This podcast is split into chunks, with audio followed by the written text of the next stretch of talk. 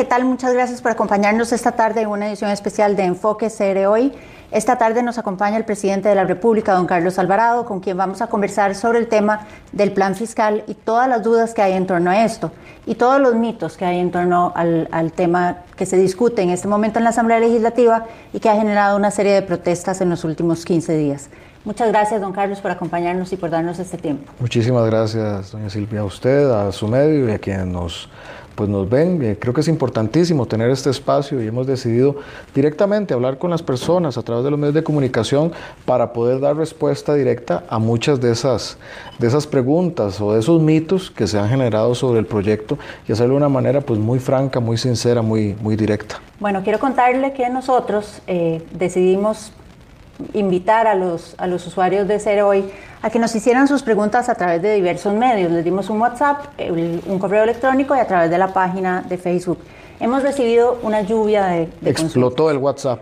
Casi explota. Y la verdad es que la mayoría de las dudas van en torno a los mismos temas. Entonces, que eso es importante. Posiblemente no vamos a abarcar todas las preguntas textuales tal y como las enviaron, pero lo que hicimos fue dividirlas en temas y juntarlas para que el presidente tenga la oportunidad de responder a todas las inquietudes desde perspectivas generales y comunes. Entonces, si quiere, empezamos, don Carlos. Por supuesto.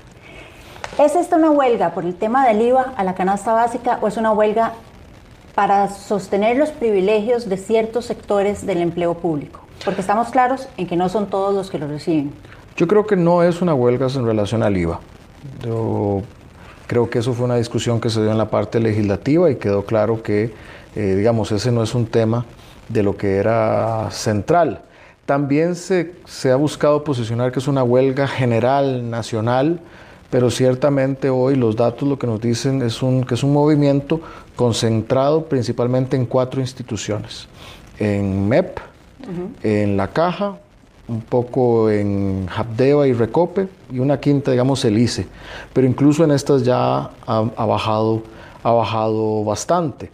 Eh, y bueno, nosotros en el parte del diálogo hemos estado abiertos a discutir diferentes temas de propuestas, de la propuesta sindical que tiene que ver con temas de evasión, con temas de eh, que queremos mejorar, con otros, otra serie de temas pero también ahí están los temas. En efecto, este proyecto, si tiene algo diferente de los, de los otros antes presentados, es que tiene un capítulo que contemplan eh, temas de empleo público también. Entonces, es importante. Ese es el meollo del asunto, es eso lo que ha generado la disconformidad y ese radicalismo de cierto sector sindical que lo que quiere es eliminar el proyecto completo y no solo la parte del IVA, como han dicho. Es difícil saberlo porque aún no hemos tenido, que es lo que hemos pedido en esta negociación que queremos, y diálogo sobre todo, que queremos que salga bien, queremos saber esos puntos que, para conversar, pero al momento ha sido difícil ver porque no, hay una, no ha habido una, una claridad de cuáles son esos Yo le comentaba cuando vine, yo le preguntaba al presidente si él había visto este documento. Este documento está circulando en redes sociales y es el cronograma de movilizaciones de la huelga. Ese cronograma tiene abajo como, como los contratos, esa letra pequeña que a veces no leemos. Y lo que dice textualmente es, no a los decretos ejecutivos sobre empleo público y no al proyecto de reforma de pensiones expediente 20.927. Ese expediente lo presentó el diputado social cristiano Pedro Muñoz en conjunto con otros diputados y lo que busca es la creación de una pensión justa, es decir, elimina las disparidades entre los regímenes de pensiones. Si leemos esto con malicia, lo que vemos es que no hay tal cuento de que estamos defendiendo a la clase más pobre, que es lo que han dicho los sindicatos, en contra del IVA de la canasta básica, sino que lo que están es tratando de preservar efectivamente esos privilegios. A mí, si me permite, Silvia, yo quisiera abundar en dos puntos de esos que usted menciona. Uno, los decretos que se mencionan ahí, a inicio de gobierno, nosotros tomamos determinaciones en materia de contención del gasto, cosas que se hicieron en esos decretos. Uno fue el eh, hacer nominales las anualidades. Antes las anualidades eran un porcentaje, con ese decreto se hicieron nominales. Ahí no se le está bajando el salario a nadie. Y eso es un principio que también está en el proyecto. No se le baja el salario a nadie ni se afectan derechos adquiridos de nadie. Pero con esta modificación el ritmo de crecimiento de las anualidades sí se atenúa, y eso también está en el proyecto de ley, es decir, no crecerá tanto el, rubro de anualidades. Es una forma de contener el gasto, y fue algo que dijimos incluso desde tiempo de campaña, que íbamos a reducir los niveles de crecimiento del gasto. Esto es una medida que hace eso. Entonces eso es importante y eso sí se contiene ahí, es una forma de eh, reducir el impacto que es una forma de reducir el impacto que tiene esto en el presupuesto de la República sin tocarle el salario a nadie, pero sí reduciendo la forma exponencial en que avanza. Eso es un tema muy importante. El segundo, esto que se ha dicho de proteger a los más pobres eh, en relación al proyecto. Cosas importantes. El proyecto, el 80% de lo que recoge de los ingresos, los recoge del 20% de los costarricenses más ricos. Es decir, eh, de cada 10 costarricenses, los dos costarricenses, digámoslo así, de ese grupo, los dos más ricos, serían los que pagan el 80% de la reforma. Es decir, de cada 100 colones, 80 colones los paga el grupo más, los otros 20 más ingresos. Los otros 20 se diluyen en el resto de la población. Es decir, el impacto para las clases medias y más humildes es más atenuado. Ahí nosotros decimos que es progresiva. Pero otro tema importantísimo, que es un vínculo que no hemos hecho por la complejidad del caso, pero, pero por eso es importante estos espacios. Se habla muchísimo, bueno, la evasión en Costa Rica, que primero vayan a cobrar la evasión. Se estima el último estudio que la evasión es de un 6% aproximadamente. De ese 6%, 3%, la mitad, es evasión del impuesto de ventas actual, que casualmente hay que reformarlo. ¿Y reformarlo a qué? Al impuesto de valor agregado, al IVA. ¿Por qué? Porque con el IVA tiene este elemento que se, que se llama de trazabilidad. Uno puede encontrar ese 3% de... Eso significa que cada vez que en la cadena de valor uno va eh, vendiendo insumos, por ejemplo, desde el, viceministro de, Hacienda ponía un ejemplo, el del ejemplo de las papas. Entonces decía, si usted tiene unas papas como productor y se las vende a un comercializador, usted le vende con la factura y le, le cobra la papa que tiene como ser canasta básica es 1% y le cobra ahí en la factura el IVA. Queda registrado, esa información la tiene Hacienda. El productor de papas fritas que compra eso tiene que entonces pagarle eso y cuando lo paga el siguiente consumidor, al consumidor final, tiene el registro también desde queda la trazabilidad de toda esa cadena de valor que se hizo allí.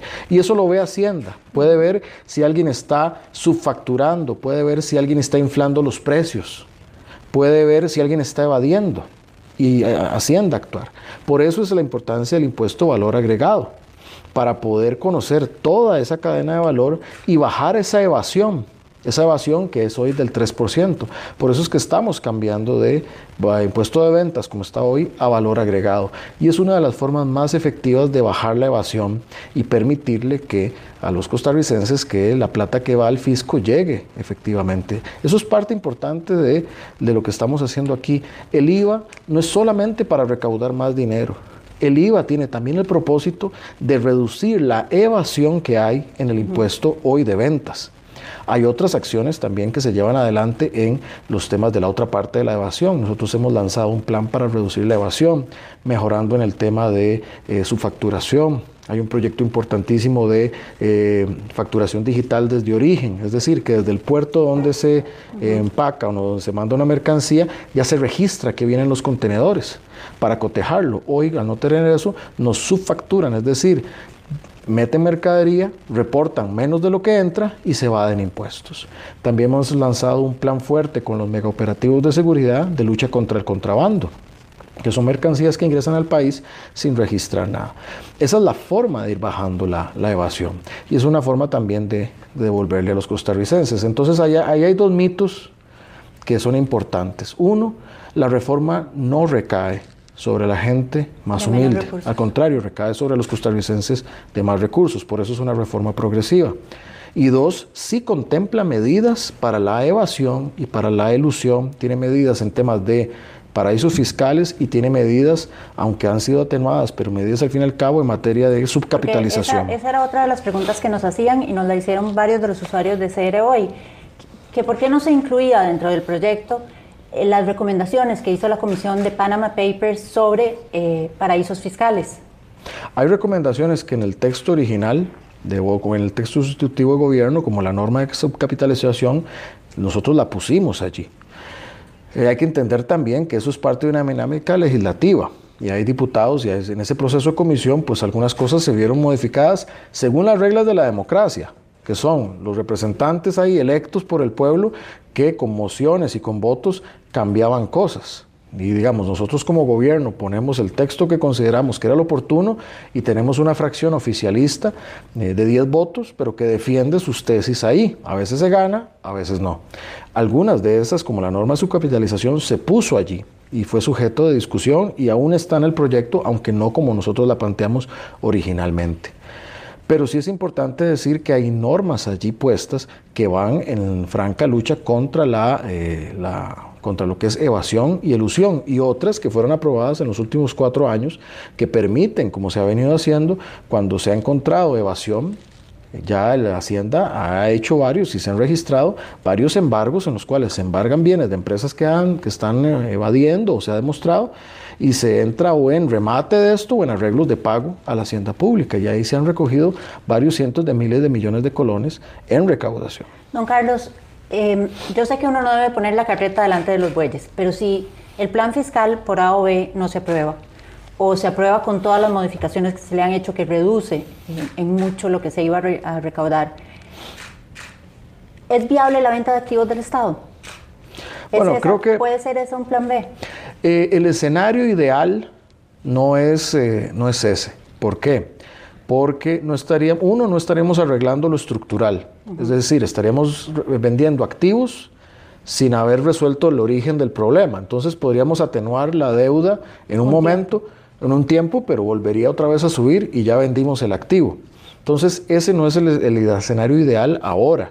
Nosotros podemos tener una discusión sobre el Estado y sobre lo que queremos que le dé al país eh, porque creemos en un Estado social y de derecho, pero no es con, con, el agua al cuello que queremos dar esa discusión y queremos resolver los temas de fondo, que, que están muchos en el proyecto. Otro tema que es de fondo y que señala por qué la reforma va a los que más generan y no a los más pobres, la renta.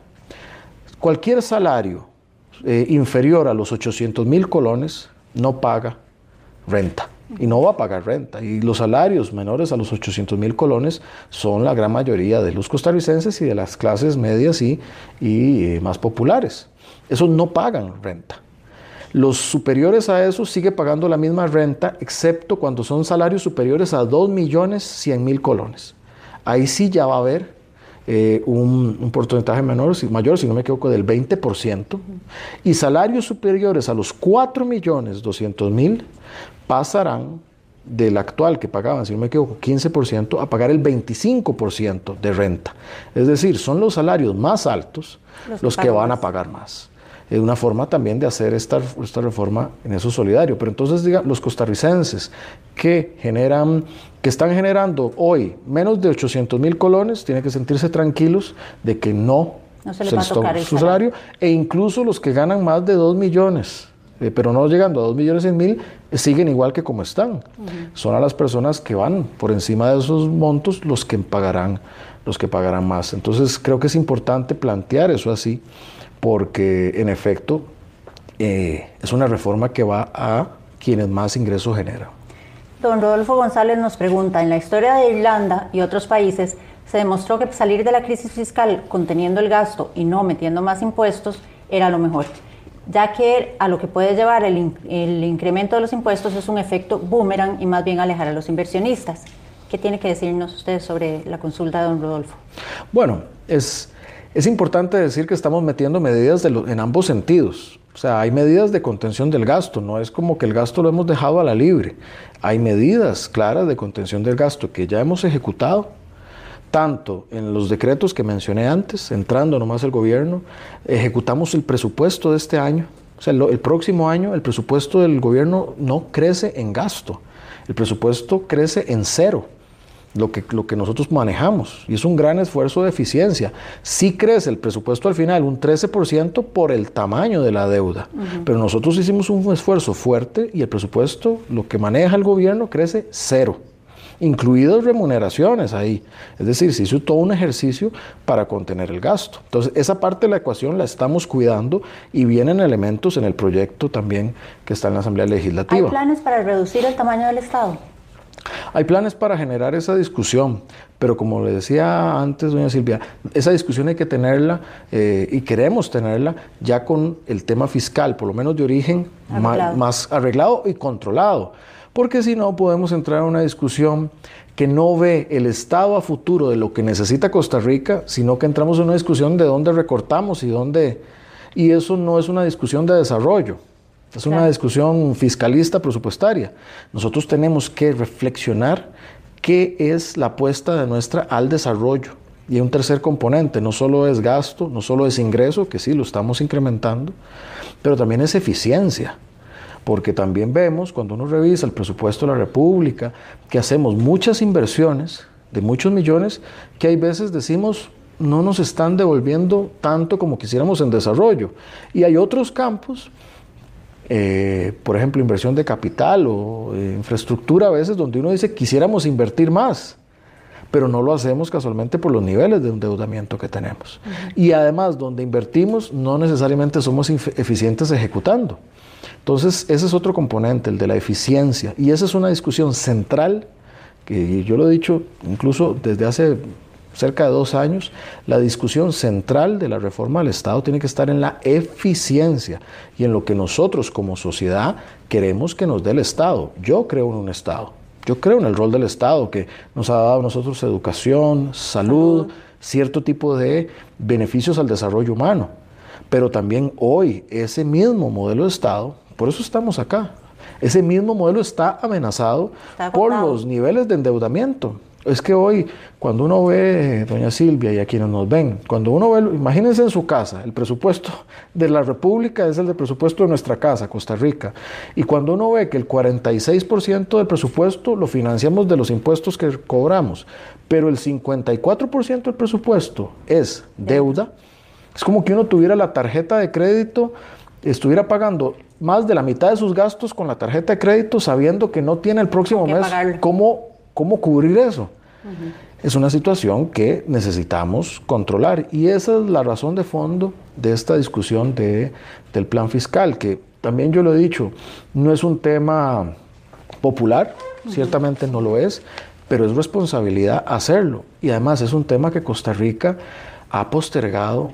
A mí me decía don Rodolfo Méndez Mata, nuestro ministro de, de Obras Públicas, que en el año 2000, hace 18 años, él, que es exministro de Hacienda, participó en la comisión de exministros de Hacienda hace 18 años para, hacer un informe sobre este problema.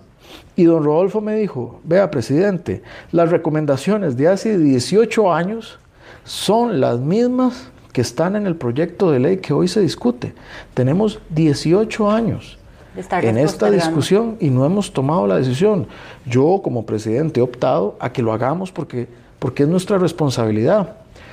Si, hay otra discusión que es qué pasa si el plan no pasa. Esa es otra de las preguntas que tenemos. Y eso es, tenemos el, tal vez las personas que son mayores de, de cierta edad recordarán lo que pasó en la década de los 80 al inicio, cuando se dio la crisis en el gobierno de Rodrigo Carazo y literalmente pues se disparó la pobreza, se disparó la inflación, el desempleo, cayó la inversión. Esa generación es lo que se llamó la generación perdida porque muchísimas personas no pudieron seguir en los, no pudieron concluir sus estudios secundarios, que son muchas de las personas que hoy no tienen o empleo o no tienen una pensión por no, haber cotizado. y eh, eh, ahí lo que estamos discutiendo es el futuro de esta generación.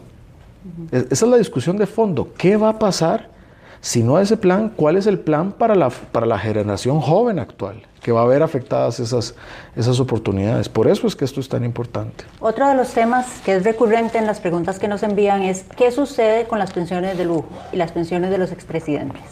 Bueno, eso es una discusión que yo lo he visto. Uno, genera mucha molestia ciudadana, obviamente, porque son pensiones altas de eh, personas que no necesariamente cotizaron y están a cargo del, del presupuesto central. Hay que decir algo categóricamente. Se han aprobado ya cuatro leyes en la legislatura anterior que redujeron dramáticamente las pensiones de lujo al máximo expresión de lo que se pudo. Yo cuando fui ministro de Trabajo me correspondió aplicar muchas de esas leyes e incluso pelearlas en la sala cuarta y ganar varios de esos peleas para que se redujeran las pensiones de lujo. Incluso hoy está en discusión y entiendo que esta, antes de que termine el mes la sala constitucional resolverá un recurso que puso de manera a través del Ministerio de Trabajo y que lo puso el ministro de Trabajo que estuvo antes que mi persona, don Víctor Morales Mora, que es el jefe de fracción, hoy diputado, él puso vía decreto un tope a las pensiones. Y no había pensión que pudiera pagar más de 2.700.000 a partir de ese decreto. Ese decreto fue recurrido por las personas interesadas y tiene cuatro años de estar esperando resolución en la sala constitucional. Siendo yo candidato y también don Víctor, candidato a diputado, presentamos un recurso ante la sala pidiéndole a la sala que resuelva. que resuelva eso. Costa Rica merece saber si se van a poner tope o no. Si la sala en esta semana, y eso queda en ese poder de la República, pero si ellos resolvieran que ese tope puede hacerse efectivo, todas esas presiones a cargo de eh, Hacienda tendrían un tope de 2.700.000. Y ya con eso esa discusión quedaría zanjada. Eh, ¿Qué es lo que yo creo? Como es un tema que genera tanta polémica y tanta molestia, a mí me lo genera, por eso cuando fui jerarca y siendo también presidente hemos luchado contra eso, incluso en el mes de julio, cuando hubo algunos exmagistrados que, que pusieron recursos para defender sus pensiones, yo como presidente y la ministra de Hacienda me metimos contra recursos pidiendo que, que se bajaran esas pensiones. A mí me molesta también y hemos trabajado para resolver eso. Pero yo también veo que otros lo usan como un instrumento político. para desinformar, porque entonces yo veo en las redes sociales que, que, me ponen, presidente, quite las pensiones de lujo, deróguelas. Y eso no es una competencia. Si fuera una competencia mía, créame que hace mucho tiempo ya hubiera, ya lo hubiera hecho, pero eso le corresponde, en este caso, a las instancias judiciales. Pero ahí estamos trabajando y, en, eso, en ese orden de cosas yo considero que eso va a, tener, esperaré yo, hay que esperar lo que dice la Sala Constitucional estos días, que tenga ya un, finiquito. Y eso alivia en algo las finanzas públicas. todo ayuda. Pero el, hay que también decirle claramente a los costarricenses, las pensiones de lujo no son el elemento son una parte importante moralmente, pero relativamente eh, no tan significativa del, eh, de la diferencia fiscal que tenemos. Por eso es tan importante avanzar también en otros campos, como lo estamos proponiendo en el proyecto. Pregunta don José Sánchez si los recargos para los docentes se van a ver disminuidos con el plan fiscal.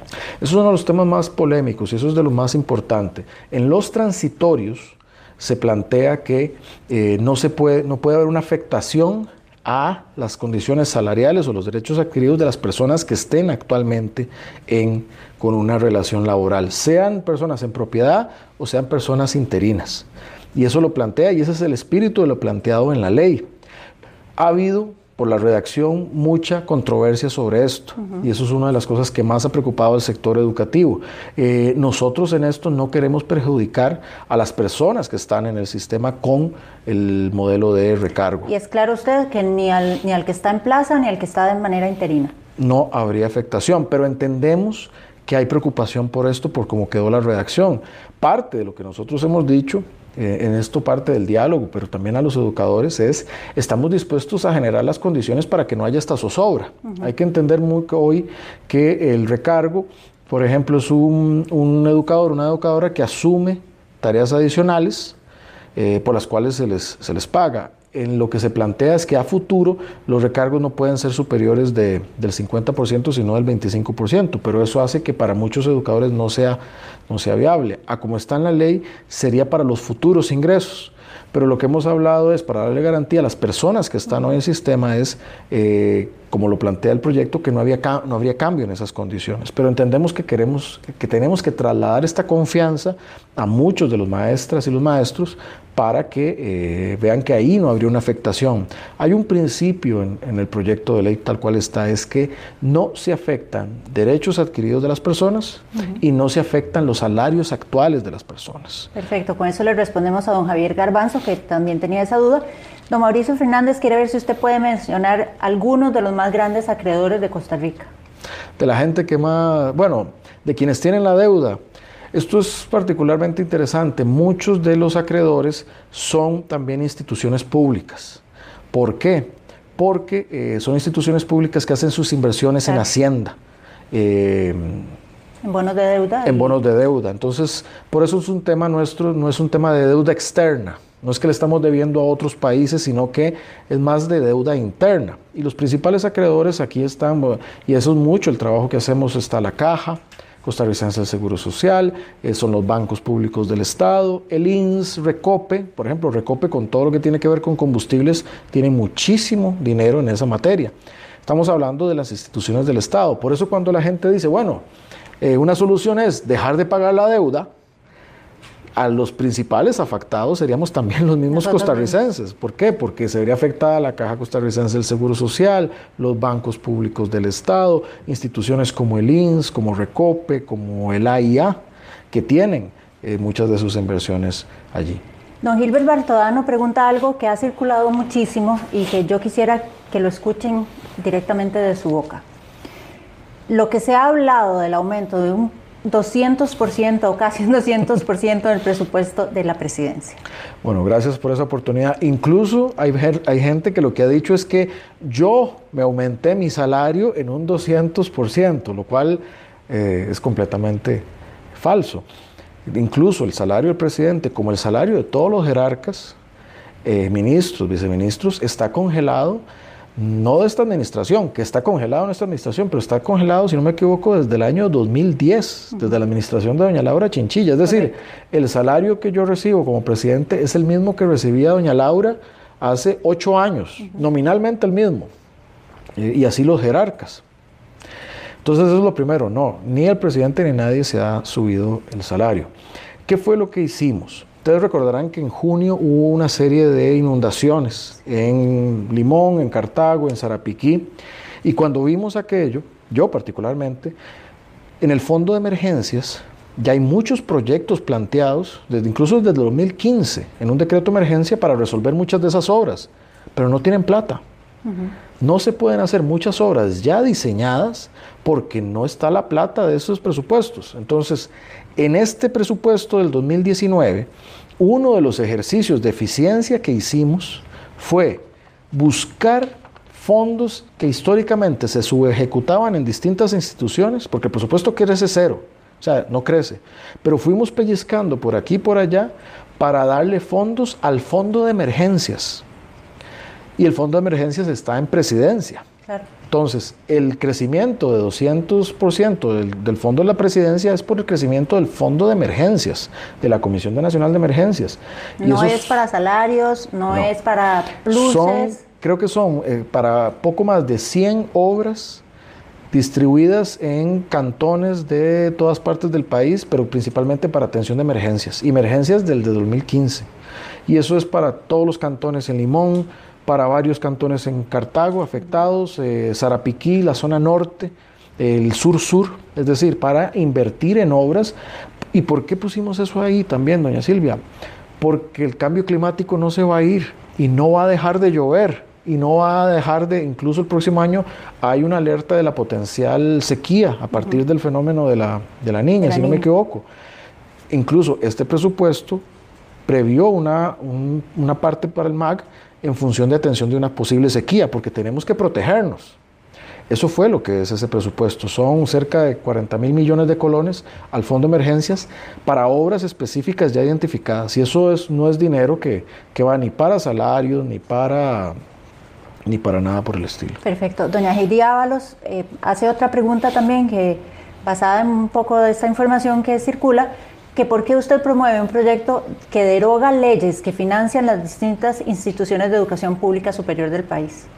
No, no hay derogatoria de, no hay derogatoria de, de, leyes que financian instituciones públicas, eso es, es importante.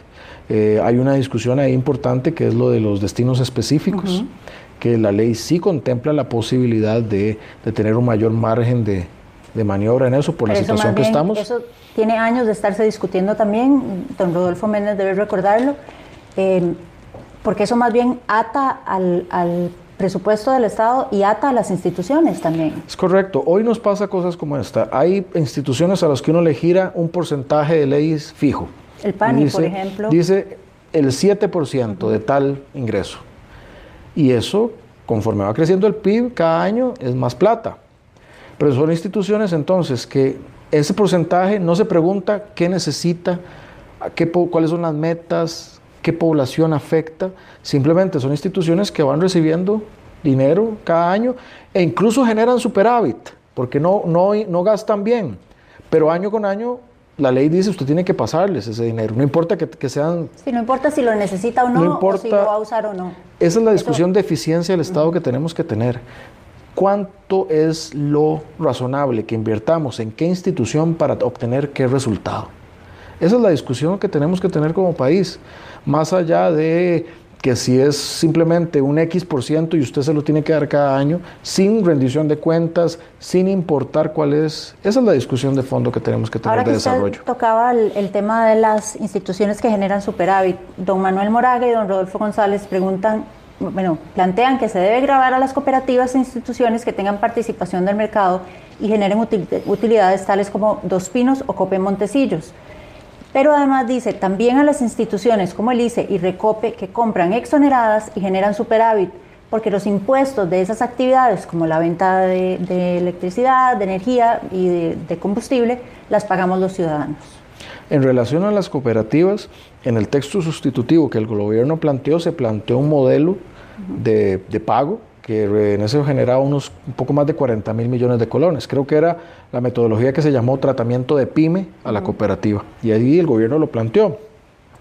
Después de una serie de, del proceso de comisión, donde no estamos solos, como, como gobierno y como partido que está en gobierno, hay una, una modificación a eso. Aún hay eh, hay un monto que se, está, que se está cobrando por impuestos a las cooperativas, pero eso es parte de la discusión legislativa que sigue, porque por ejemplo ahora hay en el parte de revisiones hay mociones que hablan de ese tema y tendrán que ser eventualmente los diputados y diputadas que definan finalmente cuál es el, el monto, la participación que tendrán que, que tener las, las cooperativas. Es decir, en síntesis, sí hay un monto de impuestos que se estaría tasando en el texto actual, pero también es sujeto a la discusión.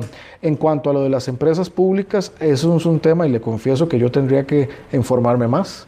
Eh, en ese sí no soy experto, pero entiendo la preocupación de que eso se dé el traslado a los costos del ciudadano. Hay una discusión en relación, es un capítulo aparte, pero relevante, de la OCDE sobre el tema de la el tema de competitividad en Costa Rica y el tema de cómo hay una serie de, factores en lo público y lo privado que distorsionan esa competitividad y nos hace más caros. Algunos tienen que ver con ese tipo de materias. Es algo que estamos eh, en la anuencia de entrar a conocer como parte del proceso de la OCDE, pero ciertamente, doña Silvia, aquí nos ven, también como gobierno tenemos que ir administrando la resolución de los problemas. El más inminente hoy y el más necesario resolver, y por eso estamos en este punto, es el tema fiscal. Pero yo también quiero decirle a los costarricenses que nuestra visión es resuelto este problema que tiene una inminencia, dado que es una reforma que de no tomarse nos puede llevar a una crisis y no queremos llegar ahí. Una vez que logremos solventar esto, Costa Rica tiene que entrar a resolver otros temas que también han estado postergados por muchísimo, por muchísimo tiempo y esa es nuestra vocación de, de resolución. Don Federico Medoriz pregunta, ¿por qué no hay representantes del sector privado en la mesa de negociaciones? Bueno, porque esta mesa ha sido una mesa que sea, o esto es un espacio, ni siquiera es una mesa, es un canal que se ha abierto con el sector sindical, dado que ellos son quienes han llevado la, eh, este movimiento de huelga del sector público. Eh, nosotros tenemos un canal de comunicación con los diferentes sectores, en esto se dialogó con los agricultores, con los cooperativistas, con el sector empresario, eh, muchos con, los, con las universidades, con el sector eh, educativo, de salud, muchos sectores se ha dialogado con ellos en el proceso de construcción del proyecto. Eh, y bueno, ahora tenemos la disposición para dialogar con el sector sindical, pero también con la claridad, y yo lo he dicho, de que este proyecto tiene que ir por el bien de Costa Rica. No podemos, yo decía una expresión coloquial, pero lo es, no ya este, este balde o esta bola no aguanta más patadas. No podemos seguir pateando la bola indefinidamente o pateando el balde, ya no aguanta más. Esto tenemos que resolverlo. Ojalá, y eso lo hemos trazado este mismo mes en un primer debate, ¿Y por qué este mismo mes? Ya vemos también eh, el impacto que esto tiene en los mercados y en la credibilidad de Costa Rica. Barclays eh, recientemente, el barco inglés, ah, llamaba a sus inversores a considerar pasar bonos de Costa Rica a El Salvador. Eh, Moody's hacía el señalamiento de que Costa Rica tenía que avanzar en esto para mejorar su calificación una vez que vengan las, las calificadoras de riesgo. ¿Y eso qué es para los costarricenses? Es la calificación que tiene Costa Rica, sus bonos y su deuda al mundo. Si ellos nos califican mal, pues menos gente estará anuente a, o será mucho más, caro, más caro que nos presten dinero para nuestras necesidades y eso va a empobrecernos a todos. Por eso es tan importante avanzar en este mismo mes con esas decisiones. Doña Luana Morales Venegas consulta si es cierto que deberé pagar impuestos sobre mis ahorros, si son solo los que tengan asociación solidarista o también mis ahorros en los bancos. Bueno, si es en materia de asociación solidarista, se está, hubo una negociación y una discusión sobre cuál era el porcentaje que deben pagar estos, estos, estos, estos ahorros. Eh, no recuerdo en este momento en qué quedó porque fue algo que cambió de la primera propuesta, pero ahí sí habría una contribución solidaria en esta materia. Y en otro tipo, bueno, hay que ver cuáles son los instrumentos de ahorro que utiliza eh, la señora, porque puede, hay instrumentos distintos en los cuales eh, pues se puede permitir la compra de bonos u otros, no necesariamente que se le haga una, una, una deducción, pero habría que ver específicamente cuál, es, cuál es el instrumento, también cuáles son sus ingresos. Lo que sí le podríamos decir es que eh, a como está diseñada la reforma como tal, no está hecho para afectar a una persona que tiene un ingreso, un ingreso medio un ingreso fijo, o que vaya más allá, por ejemplo, de los las, la parte en la que se tiene que, por ejemplo, en salarios, es cuando estamos hablando de personas que tienen un ingreso mensual superior a los 2 millones 100 mil colones lo cual ya es un ingreso de las personas de mayor ingreso en Costa Rica según las estimaciones. No es un diseño que esté hecho para, como lo quieren poner a veces, ir a los más pobres a tomar. Eso no está siendo así. Incluso en el tema de la canasta básica, ese 1% que lo que busca es la trazabilidad, es decir, aquello que hablábamos de poder identificar, eh, no están siendo montos que afecten. Yo le pedía... Y hay un mecanismo además para reintegrar ese 1% a quienes porque en eso hubo mucha discusión. Se decía que la discusión es así. Si la canasta básica tuviera el 13%, tal cual lo tiene todo lo demás, sí tendría una afectación en la pobreza. Pero por eso no está al 13%, quedó al 1%. Si queda así como está, al 1%, la afectación para pobreza es del 0.23% de incremento en la pobreza. O sea, es lo que dicen está, no es estadísticamente significativo, es el mínimo, no, no llega ni a medio punto porcentual, pero aún así se estableció un mecanismo de devolución, es decir, parte de esos montos serían, eh, se reintegrarían a las clases más humildes a través del régimen no contributivo, que es el programa de todos los programas sociales del país, el que más impacta la reducción de la pobreza. Y ese monto se diría régimen no contributivo para balancear ese impacto. Entonces, no habría un impacto negativo en la pobreza a través de eso. Doña María Sequeira nos hace una pregunta que han hecho. Perdón, solo agregaría una cosa. El no tener una reforma tiene un impacto profundo en la pobreza. Es que esa es la otra discusión. Aquí estamos hablando de un impacto del 0.23, que es menos del, 0.5, menos de, medio punto, y atenuado, ya con un mecanismo para atenuar. Eso es lo que trae la reforma. No tener la reforma, estamos hablando que en el año 80 pasamos de 20% de pobreza a 50% de pobreza. Eso es decir que uno de cada dos ticos era pobre. Hoy es uno de cada cinco costarricenses. Eh, sería hacer muy dramática la situación. Por eso es que estamos trabajando tanto para que haya una reforma que tenga estas características eh, que hemos mencionado. Perdón, eh, doña María Sequeira le decía, nos hace una pregunta que muchos otros nos han hecho, y es que ¿por qué han sido tan poco enérgicos con la movilización de los bloques sindicales?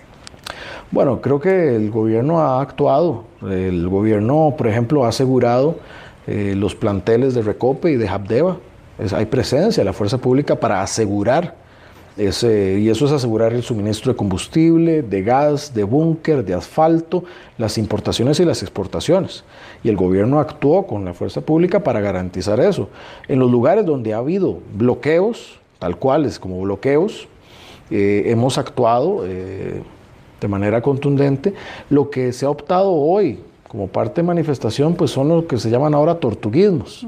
Entonces son grupos menores de manifestantes que se manifiestan y, y, hacen más lento el tráfico, pero digamos que eso ya tiene otra categoría dentro de lo que es eh, nuestro, nuestro código penal y nuestra legislación. Cuando hay un bloqueo absoluto, sin rutas alternas, eh, ahí interviene la fuerza pública. El tortuguismo ya tiene otro tipo de normativa porque no es un absoluta bloqueo a, a la libertad de tránsito. Y esas son, son las cosas con las que nosotros como país tenemos que, que trabajar. Hay veces que se comparan las manifestaciones en nuestros países con las de otros países y es donde uno pone también las cosas en perspectiva. En las manifestaciones de otros países estamos hablando lamentablemente de pérdidas de vidas humanas o aquí nosotros dichosamente, pues lo que hay son manifestaciones, algunas con tortuguismo, pero no tenemos cosas que lamentarnos dichosamente. Eh, y como país también queremos, queremos que así sea. Pero en este campo yo también estoy, y me duele, muy, muy consciente, por ejemplo, las, las afectaciones al turismo y al turismo de pequeña escala. Son los, los, los, los eh, empresarios turísticos, sobre todo los de pymes, son los que se están viendo más afectados con ese tipo de, de, manifestación y por eso hemos hecho el llamado y es lo que es a, a cesar lo que son ese tipo de bloqueos o ese tipo de, de actividades. Don José Ricardo Chacón pregunta que por qué no se brindan los enlaces o las fuentes donde encuentra todas las mociones y las leyes. Yo me voy a permitir responderle a don José Ricardo que puede consultar el sitio de la Asamblea, asamblea.go.cr si no me equivoco, y ahí puede buscar todas las modificaciones que han sufrido el proyecto desde que se presentó en primera instancia con las eh, mociones incorporadas y cómo está el texto al día de hoy, si me equivoco. No, correcto, ahí se puede encontrar eso. Nosotros tenemos también un sitio, un sitio web de Casa Presidencial, eh, bajo la, nosotros hemos, hemos dicho, lo hemos llamado cada persona cuenta. ¿Y por qué? Porque todos como costarricenses tenemos un valor, todos contamos como personas, pero también todos tenemos que aportar en alguna medida. Y en este sitio web, de, también en la Casa Presidencial, se puede encontrar mucha de la información que explica este tipo de cosas, este tipo de mitos o este tipo de informaciones de cuál es el verdadero alcance que tiene la reforma fiscal. Dice eh, don José Ricardo también que por qué no se presentó un plan integral de reestructuración de los ingresos y el gasto público. Bueno, el plan, eh, este plan tiene una, yo llamaría eso una reforma que sí tiene esa ambición de integralidad, sí tiene elementos, como decimos, tanto en ingresos, en IVA, en renta, en, eh, renta global, eso es otra cosa que no hemos mencionado. El proyecto incluye la renta global, que es una de las para, para, para captar de las personas que mayor ingresos tienen la globalidad de sus rentas y que se pueda pagar a, al fisco costarricense. Eso es algo que se incluyó. Tiene cosas en materia de restricción del crecimiento del gasto, eh, que están en el capítulo de empleo público y otras. En fin, sí tiene un alcance importante, tiene lo que tiene que ver con destinos específicos, que es una forma de atenuar y controlar mejor el gasto. Entonces sí tiene, una, sí tiene un alcance importante. Yo sé que en este punto no es, para muchas personas todos tienen su ideal de reforma, que tendría que tener más, más aquí o menos allá, porque cada quien pues tiene su, su óptica. Yo lo que también creo es que los componentes centrales de una reforma integral están ahí hoy. Algunas cosas han sufrido modificaciones, pero lo esencial está ahí hoy. Y por eso es importante que se apruebe. Y además, esto no termina una discusión sobre cómo mejorar el Estado costarricense, pero sí la inicia. Y tenemos, como le decía antes, doña Silvia, 18 años en esto. Y Más, es que estoy muy joven. por lo menos partiendo de ese informe de, de, exministros de Hacienda. Bueno, tiene, pongámoslo así, tiene todo este siglo. Tiene lo que tiene este siglo de, de, de ser siglo XXI, una discusión que Costa Rica no ha resuelto. Costa Rica no va a definir su desarrollo y su trayecto en el siglo XXI si no resuelve esto. No vamos a tener un siglo XXI brilloso, claro, de desarrollo, si antes no resolvemos esto. Pregunta doña Natalia Flores, pertenezco al 80% de los trabajadores del sector privado que no tenemos ciertos privilegios de los que goza el sector público. Aparte de los temas de dedicación exclusiva, prohibición, remuneración total que ya se contemplan en el plan, ¿por qué no están recortando cantidad de vacaciones que reciben ciertos empleados públicos, anualidades y, en mi opinión personal, una de las más importantes, que sea permitido despedir a un empleado público sin que medie un montón de procesos internos donde intervienen sindicatos por no ser eficiente en su trabajo? Bueno, eh, eso es, hay mucho de esta discusión entre el, entre el 85% y el 15%. El 85% eh, de los trabajadores en Costa Rica son trabajadores en el sector privado, eh, que se rigen por las normas del Código de Trabajo, y el 15% empleados públicos del sector público en sus diferentes que es parte del problema, sus diferentes regímenes. Hay unos regímenes de empleo público que son muy privilegiados y otros, como los municipales, que son muy, muy modestos. Eh, en el proyecto se incluyen materias de anualidades, eso es importante. Se incluye materia de eh, dedicación exclusiva y prohibición para los futuros empleados, es decir, no se tocan derechos adquiridos, pero para nuevos ingresos sí cambia, es decir, se empieza a cambiar eso pensando en el, en el, futuro, y eso yo creo que es porque eso no se había hecho antes, y ya empezamos a hacer esto. Entonces sí hay elementos que se cambian ahí para cambiar eh, el régimen, y eso lo hemos hablado, por ejemplo, en el Consejo de Gobierno. Cada vez que hay algo con un funcionario público se abre un órgano, de un órgano de procedimiento y nos hemos dado cuenta que los gastos en el sector público por los órganos de procedimiento son altísimos. ¿Por qué? Porque un órgano de procedimiento... de Trabajo vio todos esos... Un órgano de procedimiento, por ejemplo, por un funcionario puede necesitar tres funcionarios más que sirvan como órgano director del proceso. Entonces es el tiempo de tres funcionarios investigando a uno. A uno más. O incluso hay veces que se contrata un órgano externo para hacer ese proceso y se incurren en gastos. Ese tipo de cosas hay que modernizarlas. Hay que, sin dejar a nadie en indefensión, necesitamos modernizar el aparato público, que es parte de las discusiones que queremos dar en materia de empleo público.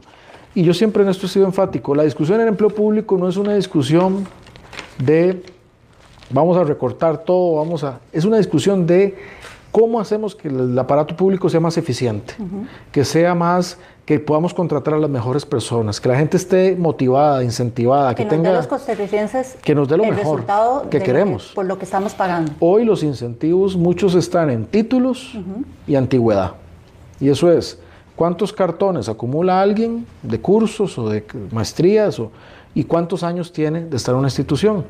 Pero no se califica, por ejemplo, la consecución de objetivos, la creatividad, el relacionamiento con los otros, eh, la proactividad, las cosas que, son las que hacen mejor a una institución o a un, grupo de, personas.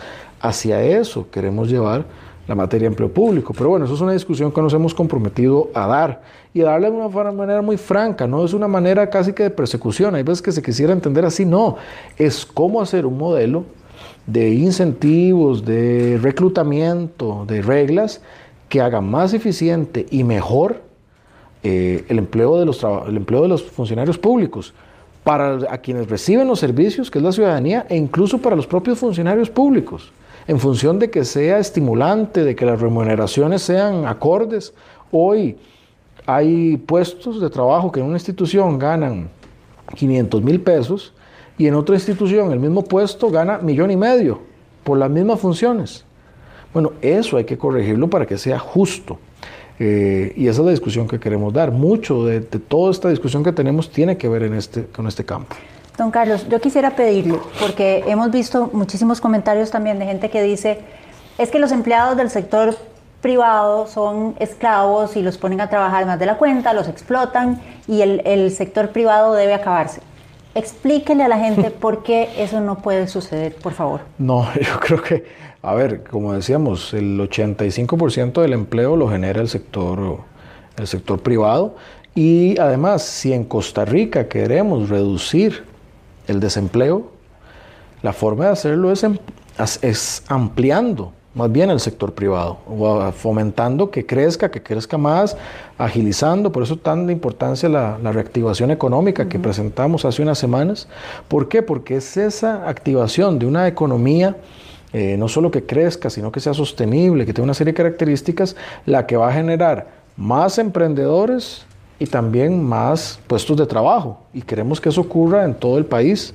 Entonces es muy importante el fomento del sector privado. Siempre, obviamente, Costa Rica tiene un código de trabajo en el cual estipula cuáles son las reglas de tanto de la relación entre patronos y trabajadores. Hay un Ministerio de Trabajo para definir diferendos. Pero yo sé que en los hogares costarricenses lo que más preocupa es eso. Mucha gente lo que quiere es un trabajo, una forma de tener sustento y llevar dignidad a sus hogares eh, y de poder construir su familia, de poder, de quienes viven con su abuela o con sus primos o sus sobrinos o su esposa. La gente lo que quiere es esa certeza para poder salir adelante. Yo he visto también en este tiempo que mucho de la oposición al plan muchas veces no es por el plan en sí mismo. Yo cuando he escuchado a las personas, cuando he hablado con ellas, me dicen, es que, es que las pensiones de lujo, y es que yo no tengo trabajo, y es que además la pensión, las señoras mayores, la pensión no me la han actualizado, eh, hay mucha delincuencia, hay una serie de cosas, que, de frustraciones que se están sumando en esto y que tenemos que resolver. Por eso nos hemos comprometido con la reducción de la delincuencia, con don Michael Soto, con los megaoperativos, nos hemos comprometido con una serie de tareas, pero eh, lo central para proteger hoy a las familias tiene que pasar por este, por este plan fiscal. Y hay otro tipo de temas que también tenemos que resolver. Pero lo que quiero decir es que no todo se achaca a eso. Hay una serie de cosas que como país hemos postergado resolver. Y este gobierno está comprometido con, con eso. Yo, el, cuando a mí me hablan de costos políticos o de los ciclos electorales, Silvia, Costa Rica no aguanta ya, no aguanta que nosotros hagamos, resolvamos unas cosillas y después digamos eso, lo, lo resuelva quien viene. Eso ya no, a nosotros por el momento histórico nos tocó resolver y tenemos que resolver. Y el equipo que está conmigo, que es gente de muchos partidos, sabe que estamos aquí para resolver. Porque si no, ahí sí, si no resolvemos en esta oportunidad, en este momento, en esta ventana de oportunidad, ahí sí se puede poner, podemos, podemos cambiar a Costa Rica y no cambiarla para bien. Nosotros queremos preservarla como un país de paz, sostenible, democrático, ejemplo en el mundo eh, y también un país que tiene un futuro próspero. Pero para eso hay que tomar decisiones valientes en este momento y algunas pasan por socarnos la faja, todas y todos, pasa porque cada quien cuenta a la hora de contribuir, quien más tiene contribuirá más, como está en el plan, pero incluso quienes menos tienen van a contribuir en, su medida, en su proporción justa, pero también para que puedan reclamar servicios, porque en Costa Rica tanto la persona más adinerada como la más humilde tiene dichosamente el derecho de pedir una buena educación, de pedir una buena salud, y eso es porque también no solo ciudadano, sino contribuyente, a su medida. Eso es lo que queremos proteger. Una última pregunta, don Carlos. Doña Katia Barquero dice, en caso de aprobarse el plan fiscal, ¿quedaría presupuestado para el FODESAF los fondos para las ayudas sociales? Y si es cierto que en el texto sustitutivo el gobierno ya no tendría la obligación legal de presupuestarlas. Eh, FODESAF está, de hecho, para el año 2019 está presupuestado. FODESAF está presupuestado. Entra dentro de algunos de los destinos específicos que, que cambiarían esa ley. Pero aquí lo importante que es, es que no se compromete la política social. Aquí lo grave sería, FODESAF, por ejemplo, son un poco más, ya casi 600 mil millones de colones. FODESAF solo, que es el fondo principal de ayudas sociales del país, son como dos puntos porcentuales del PIB. Aquí el riesgo es que entrando en una situación que no queremos, pero de crisis, tenemos que decidir entre pagar deuda, pagar salarios o pagar ayudas sociales. Y puestos frente a eso, es que no queremos, pero habría que tomar decisiones. Eh, se podrían ver seriamente afectadas las ayudas sociales y eso incrementaría la pobreza y debilitaría a la gente más humilde. Por eso es que no queremos llegar ahí, por eso es mejor eh, avanzar con un plan que le dé sostenibilidad y en FODESAF estamos hablando de programas como el régimen no contributivo, las pensiones no contributivas, avancemos en secundaria, FONAVE en primaria, el financiamiento del INAMO para los temas de las mujeres, CONAPAM para los adultos mayores, programas de acueductos de Sensinay, comedores escolares, todo eso está en FODESAF. Por eso es que hay que protegerlo. Eh, por eso es que es necesario eh, una reforma que nos permita dar sostenibilidad a estos programas, y no más bien bajarles, no, sino darles sostenibilidad. Hay quienes nos cuestionan que, que dicen que hemos sido complacientes a lo largo de esta casi esta hora. No se trata de eso, es tener un espacio para debatir ni para, para cuestionar, sino para que el presidente tuviera la oportunidad de explicar y de responder a sus dudas. Yo quisiera pedirle, don Carlos, un mensaje final para la gente que nos está viendo en este momento. Yo lo que le diría, además de agradecerle muchísimo a usted, a doña Silvia, a CR hoy y a quienes los han visto, porque es una forma que a mí me permite decir las cosas directamente, responder a sus preguntas sin un guion establecido. Usted, usted sabe, usted me preguntó de todo, yo le, le, di mi mejor respuesta. Pero lo que le quiero decir a las personas, además de agradecerles a usted y a quienes nos vieron, es Costa Rica está en un momento histórico en que decide. Costa Rica está en una encrucijada, una encrucijada. Nosotros podemos decidir resolver un problema de muchos años con la mejor ruta que tenemos y viable, o podemos optar por seguir prorrogando la solución y más bien vernos enfrentados a un problema mayor. Y yo como presidente, lo anuncié cuando aspiré a la presidencia como candidato, tengo la determinación de resolver este problema, porque es la mejor forma que yo entiendo y que muchas personas entienden que podemos proteger a Costa Rica. Y no solo protegerla ahora, sino darle una base firme para ese futuro mejor que queremos construir. Yo quiero como presidente resolver temas, por ejemplo, de los pescadores en Punta Arenas. Queremos resolver los temas de un modelo de más inclusión en Limón, logístico, turismo, infraestructura. Queremos resolver los temas de la movilidad urbana y los modelos de transporte que tanto conflicto y eso es urgente. Queremos bajar la delincuencia, bajar el índice de homicidios, queremos descarbonizar la economía, queremos el plan de nuestro plan de inversión son 3 mil millones de dólares en cuatro años en solo en obra pública, de, infraestructura vial.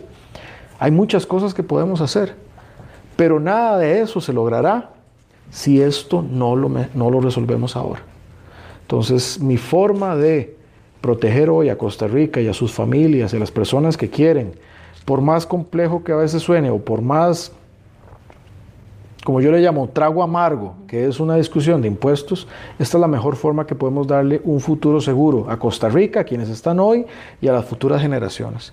Y por eso es que estamos trabajando para que sea una realidad, con el compromiso de hacerlo responsablemente, porque no es como que vamos a pedir un plan fiscal y después mm, ampliar el gasto y ser irresponsables. Ahí yo sé que tanto usted, doña Silvia, su medio y muchos otros nos llamarán a cuentas y por eso incluso lo digo, porque yo quiero que en estos cuatro años me llamen a cuentas de que hagamos las cosas de manera responsable. Entonces, a quienes han participado, más bien muchas gracias por el tiempo que, que nos dedicaron en esto. Yo se los agradezco profundamente. Muchas gracias a usted, don Carlos. Nuevamente gracias por recibirnos. Gracias a quienes nos acompañaron. Les recordamos que mañana a las 9 de la mañana tendremos al economista Eli Feinsack y a la diputada Laura Guido hablando también sobre el tema, sobre la huelga, sobre cómo avanza ese, ese proceso en la Asamblea Legislativa y que entonces nos sintonicen a través de Facebook de nuestras redes sociales. Muchísimas gracias. Muchas gracias. Muchas gracias.